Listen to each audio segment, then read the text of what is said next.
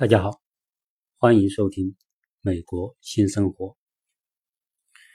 昨天是感恩节，也是美国的黑色星期五所以呢，在这里还是跟大家说声感恩节快乐。我们这个感恩节的假期从萨凡纳游玩了两天之后，我们就准备到我们的下一个旅游目的地，就是新奥尔良。那为什么要去新奥尔良？从萨凡纳到新奥尔，呃，新奥尔良的距离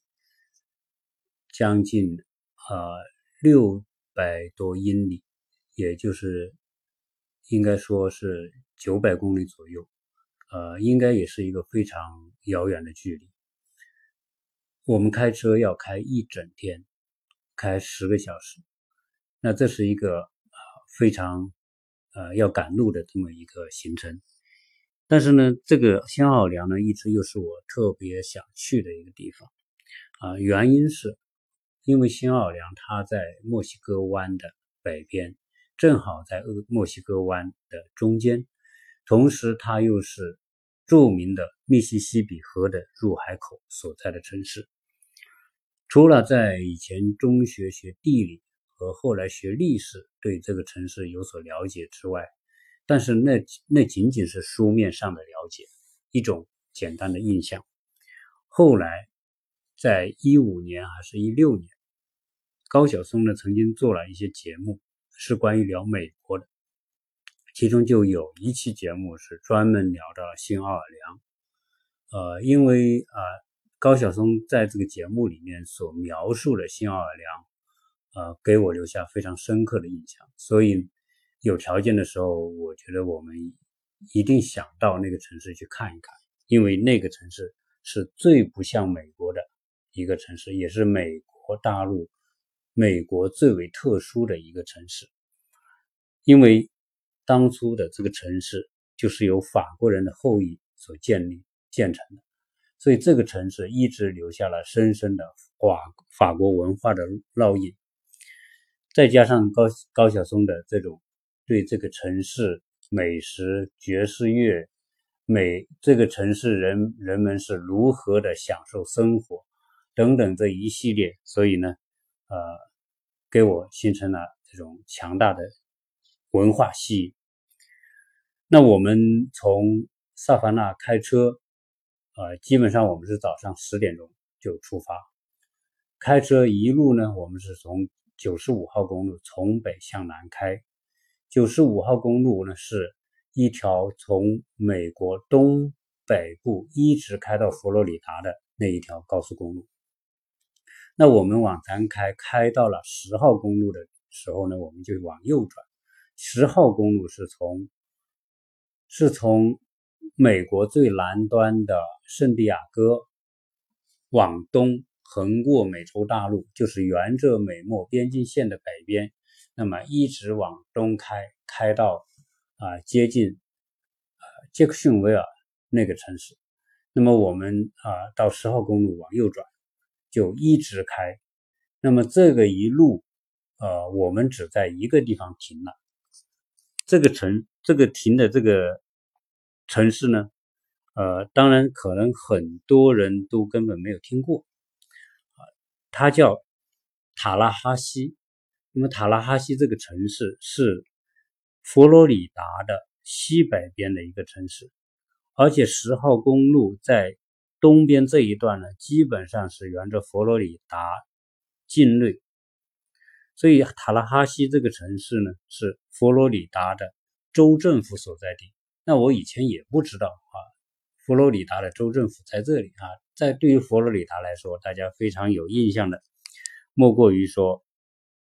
呃，奥兰多，就是奥兰多。那么迪士尼最大的乐园，包括环球影城啊，包括哈利波特的梦幻世界了啊，都在奥兰多。同时，大家可能知道迈阿密啊，迈阿密曾经有一部电影叫《迈阿密风云》，呃，女主角还是巩俐演的啊，所以大家也不会想到说，哎，这个州政府竟然躲在一个。很多人都不知道的一个地方啊，叫塔拉哈西。那我们在这个地方呢就停了正好我跟一个朋友在这个地方会合啊，他从奥兰多出发，那么我们就在这个地方呃停留了一会儿，顺便去这个州政府参观，因为这个州政府也正好离这个十号高速公路不远。那我们下了这个城市，整体感觉美国的这种小城市呢，都是非常安静，路上基本上看不到行人。但是呢，由于它是州政府所在地，感觉这个城市还是比较的规整啊。走进去，它有城市的感觉。因为在美国呢，很多的镇、很多的城市呢，你都没有城市的感觉，因为它人口很分散。很少那种商业聚集的地方，只有商业特别聚集的地方，才让人感觉到有城市。因为什么呢？它有店铺，它有公共的设施，有公共的娱乐场所，有公共的停车场等等，这一切，包括特别是商业氛围啊，只有人口聚集的地方，商业氛围才会浓厚。所以，美国很多地方它因为人口分散，你要开一个店，呃，在。一般来说，你开店你都不会有特别多的顾客，所以因为没有特别多的顾客，所以很多地方呢，很多城市呢，它就没有办法像我们中国那种街道一店铺一间接一间的这种啊，你走去可以逛街的感觉。在美国没有这种传统商店逛街的感觉，但是塔拉哈西这个城市呢，它感觉上还是呃。相对比较集中，城市不大，但是呢，原街还是有些店铺啊，你可以去逛一逛。当时呃，同时那个佛罗里达州立大学也在这个地方，就跟州政府挨在一起啊，所以呃，我们来到这个州政府停车，它是公共的停车楼，呃，走大概两两三百米啊，就看到那个一个非常高的一个。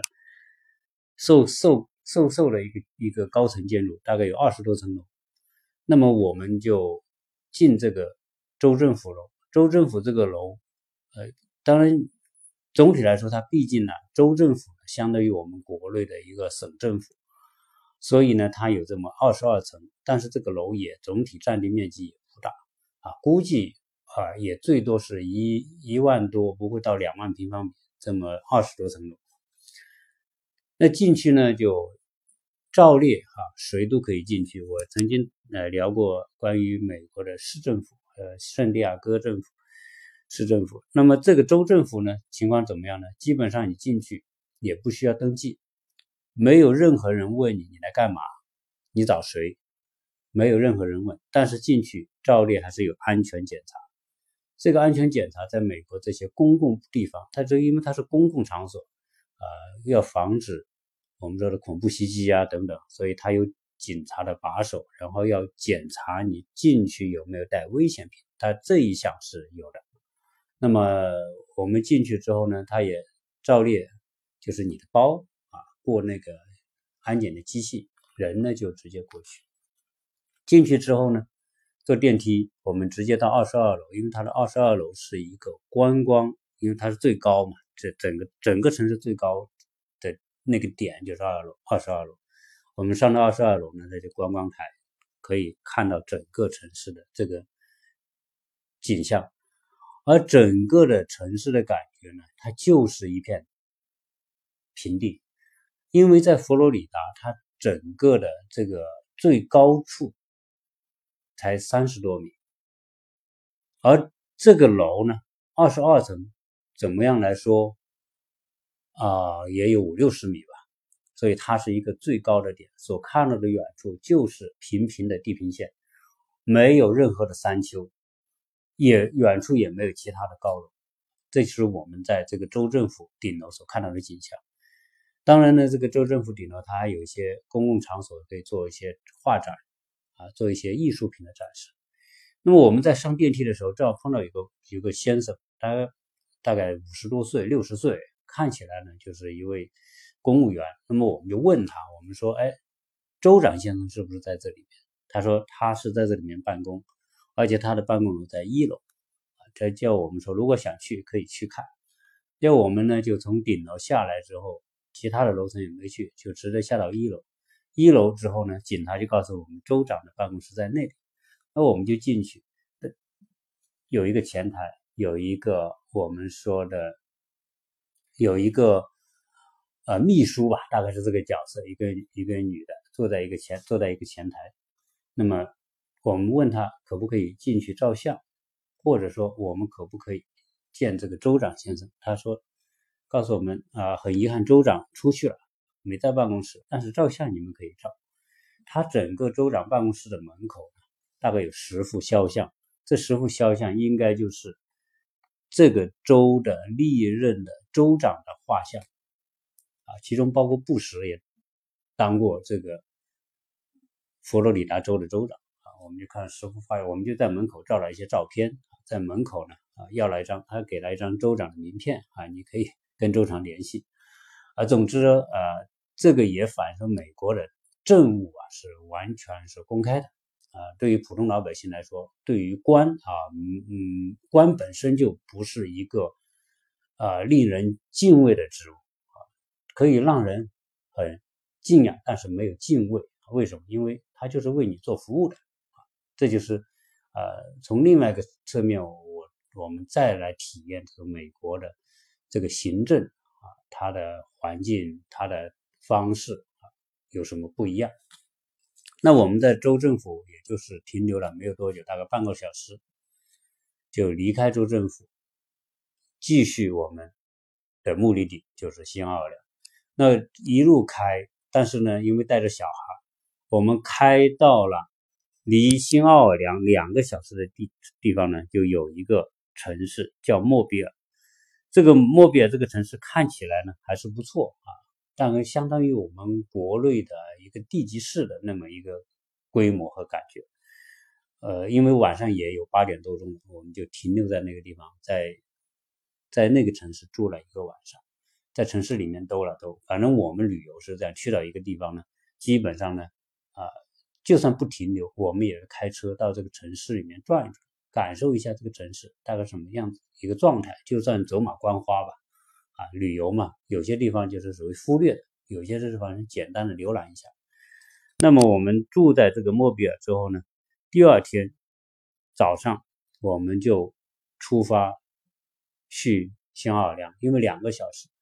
而且我选了一条路，这条路呢就是呃沿着新奥尔良这个就沿着这个海边吧，因为它在从莫比尔。到新奥尔良呢，可以走十号公路，也可以走海边的公路。我就选择了直接的这种海边这条公路。这条公路应该说非常的美啊。从莫比尔到，那么它这几个城市呢，包括比洛克西啊、格尔夫伯特、呃、贝圣路易斯、贝圣路易斯等等这一条，就是沿着海边修了一条路。而且非常的漂亮，风景非常漂亮。但是很可惜呢，就是这个海边，它的我们开的过程中，它左手边就是海滩，而且这个海滩的这个沙滩呢，就跟我们在三亚的那个那个亚龙湾的沙滩是一样，是白色的，细细的白色的沙滩，加上蓝色的海水，非常漂亮。但是我们想停下来玩也不方便，因为它。这么美丽的海滩，它竟然就没有专门修建游客的停车场，所以我们也停车觉得不方便，所以就没有停下来。但是整个开过去一路大概十多二十英里的过程，全是美丽的海景。最后我们进入了新新奥尔良的区域，进入新穿过新奥尔良呢，呃，就进入新奥尔良之前，我们经过了一个湖。那么这个湖是新奥尔良为新奥尔良带来很多的话题的一个湖，这个湖叫彭恰特雷恩湖。彭恰特雷恩湖是一个巨大的湖，有多大呢？是新奥尔良面积的五六倍，呃，大概应该它的面积会有两三千平方英里，非常巨大的一个湖，在新奥尔良的北边，而且十号公路经过这个湖呢是。纯粹在海上修了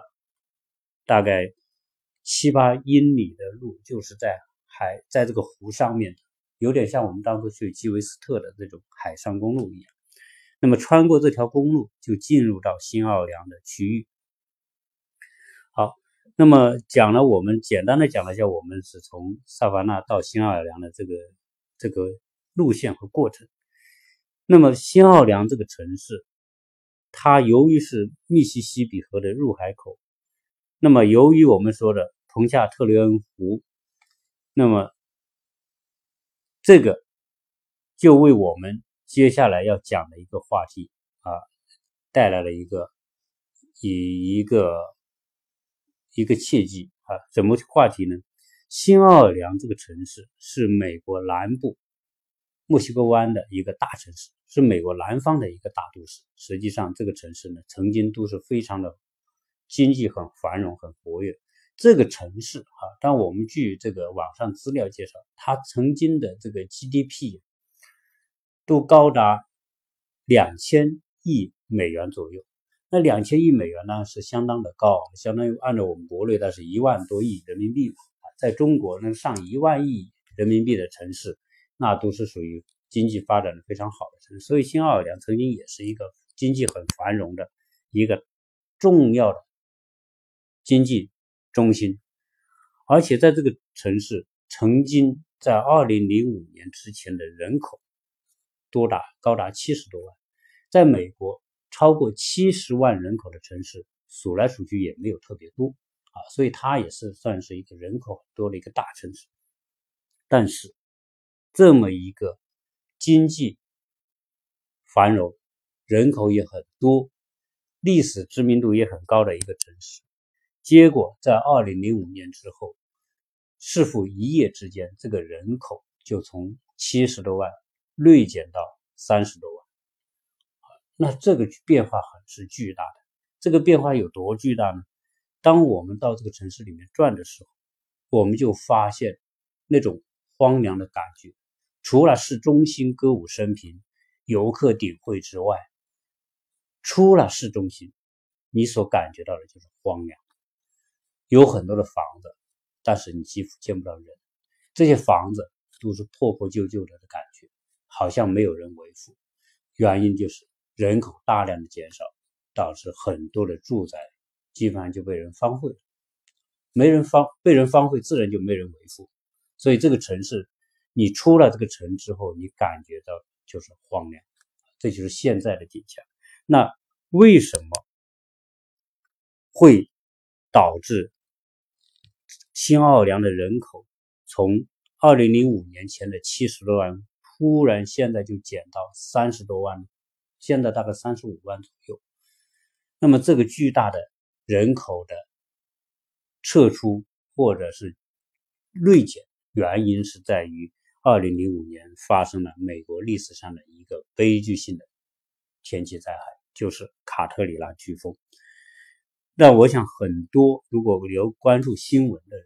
在五年的时候曾经啊，应该有注意到这个卡特里娜飓风。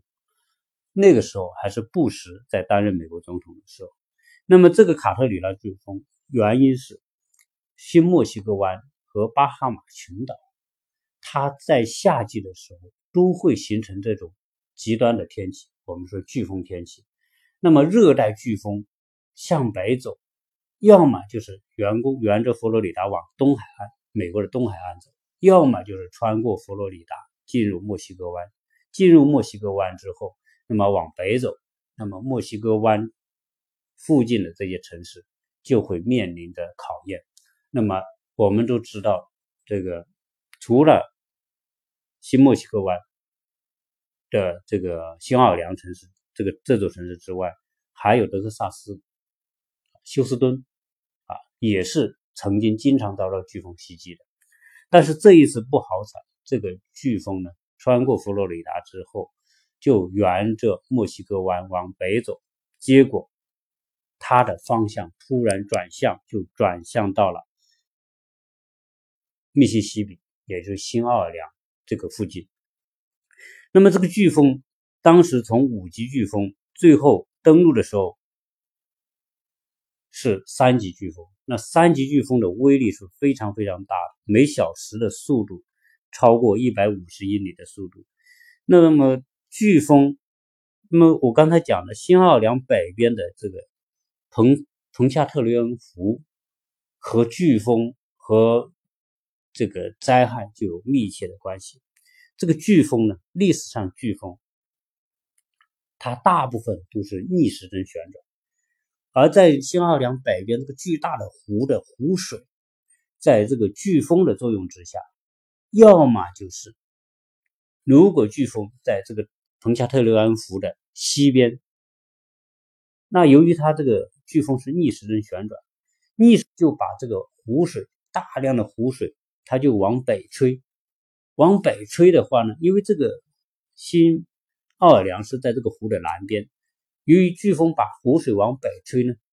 这个城市就不会受到洪水的这个侵扰啊，因为湖水往北吹，北边是不是城市所在地，所以。没有没有问题，但是如果这个飓风它在正好来到这个彭加特雷恩湖的东边的话，由于它逆时针旋转，大家想想，逆时针旋转就把整个的湖水就吹向新奥尔良这座城市，而这座城市呢，它有众多的这个人工的这个运河，平时呢，它就是有河堤。把这个密新奥尔良给它保护起来、围起来，就像我们国内的很多河流两边都修河堤一样。这个湖呢也修的湖过为猛烈，结果把这个河堤给吹塌掉了。那么这个湖堤吹塌掉之后，由于它又是逆时针旋转，就把湖水就整个倒灌到这个新奥尔良这个城市。所以那一次卡特里娜飓风，湖堤。吹塌之后，整个湖水沿着运河、沿着密西西比河等等，就直接就倒灌到这个城市，所以这个城市百分之八十都被淹掉。百分之八十淹掉之后，就带来灾难性的后果。当，这个后果的严重性是超出人们的想象。由于飓飓风又阻隔了北边的美国政府要派来援助，比如说你不管你派飞机、派船、派什么来援助。飓风所在的那个那个，当时你这些都过不来啊，洪水又把城市淹没，所以当时造成的经济损失估计高达两千亿美元。实际上说两千亿美元是一个庞大的数数字啊，因为当时讲这个它的 GDP 一年最高也就两千亿美元左右，所以结果一场风过来。就带带来的我们说的各种公共设施的损失、房屋的损失、物资的损失、人员的损失，包括什么绑在一起两千多亿美元啊！这是美国历史上破坏最大的一次飓风，而这个飓风当时带来的这种这人道灾难，不光是说美国没有这些墨西哥湾所有的油田都必须。停工，那么导致什么？导致这个油当时的油价暴涨，最高的时候，这个亚特兰大的油、新奥尔良的油、新奥尔良的油，当时一一加仑呢的大概是什么呢？大概是四点六七美元，而亚特兰大高达五美元一加仑，五美元一加仑和现在现在啊，我们在亚特兰大。一升油的价格大概是两块四左右，所以当时的那种油可见有多贵。而我们这一次开车到新奥尔良，由于墨西哥湾是那个石油的这个开采区，所以新奥尔良的油相对来说比亚特兰大要便宜多少呢？大概我们加的最低的价格是一块九毛九，但是当时呢是四四块七毛多，所以这种呃油。也变得很难加，当时的原油期货也暴涨。最关键是什么？就是说，当时这个政府啊，新奥尔良政府在这个灾难面前处于无政府状态。可能可能这种灾难到来之后，每个人都要管自己嘛。那这个是政府的工作人员也没有办法投入到这个救灾当中去，所以整个当时这个新奥尔良就处于无政府状态。无政府状态就带来更加灾难性的人为的后果，就是劫匪。因为这个城市呢，这个很多人都很懒散，都不怎么做事，都每天就歌舞升平。加上呢，这边的这个黑人比例相对是比较高的，呃，黑人相对来说生活状况比较贫困，所以再加上这种灾害，所以导致整个城市处处于一种呃被大肆烧杀抢掠的状态啊，就是属于就是人间地狱啊。那么当时这个美国的军队来维护治安，但是一点点，当时美国政府派三百个这个这个国民警卫队的队员来维护秩序，根本没有用。结果呢，这个这个打砸抢劫啊，各种违法的这种暴乱事件，包括爆炸事件频发。那么这个时候，那么联邦政府当时州政府派三百国民警卫队是州政府管，但是呢，联邦军队是由联邦政府管，所以当时布什就下令七千名官兵来整个墨西哥湾区域维持是这个社会治安。但是即便这样。这个仍然是有很多的这种犯罪的事件发生，而警察呢，根本是忙不过来，有很多警察在压力之下自杀身亡，啊，有当时有两百多个警察就干脆说老子不干了，因为这种局面没有办法维持，他们就交出他们的警徽和武器，就是说我们辞职不干了，所以这样的话，这个情况更加严重，而且在灾难最后这个。当然，这个这个过程当中也出出现了一个非常有趣的一个事情。结果在当时美国政府派不出军队的情况之下，那么墨西哥派出了两一百五十九个这个官兵组成的这个救援队，就说美墨西哥军队来到美国这个新新奥尔良来参加这个救灾，这个呢。呃，一般来说哈，就在这种灾难的时候，呃，才可能出现。因为一国的军队啊，代表一国的主权。那你现在美国有别的国家的军队踏上美国领土，这是不可想象的事情啊！在美国独立战争之后，美国第二次独立战争，也就是美英战争之后，就没有任何一个国家的军队踏入领土。日本曾经偷袭金金珠港，它也只是飞机轰轰炸珍珠港的美国军舰，还没有军队带着武器登陆到美国领土。所以这一次，墨西哥的军队啊，一百五十九个官兵来到美国，那么参加救灾，这是啊，美国当时美国的这个。跟墨西哥战争之后，本来墨西哥湾的这些地方都是原来都属于墨西哥的领土，但是由于这个美墨战争，美国跟墨西哥在我们就是说在这个一八四八年左右，那么打了两年的仗，结果呢，把墨西哥的这个很多的领土都被被美国占领，所以美国西进里面。我曾经讲到，美国的三分之一的现在的领土都是来自于墨西哥，啊，所以墨西哥军队第一次登上美国的领土啊，这也是因为这一次战争啊，这这一次自然灾害导致的，啊，所以呃，这一次的这种灾害呃导致的这种损失啊是巨大的。那么这个呢，就是讲到这今天的这个新奥尔良。由于这个飓风，它不是说卡特里娜飓风去了之后就没有了，有可能未来还会有这样的飓风，所以，所以今天的那个新奥尔良这个城市，呃，就是人家用一个词来形容，叫“今朝有酒今朝醉”，呃，仍然是夜夜歌舞升平。那么我们去到那个地方哈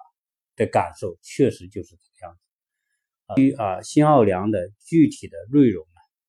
呃，这个游览的感受啊，它的美食，它的一些人文的景观，那么以及我们在这个城市的一种感受呢，我们在另外分一期节目跟大家讲。那么这一期呢，就主要讲到我们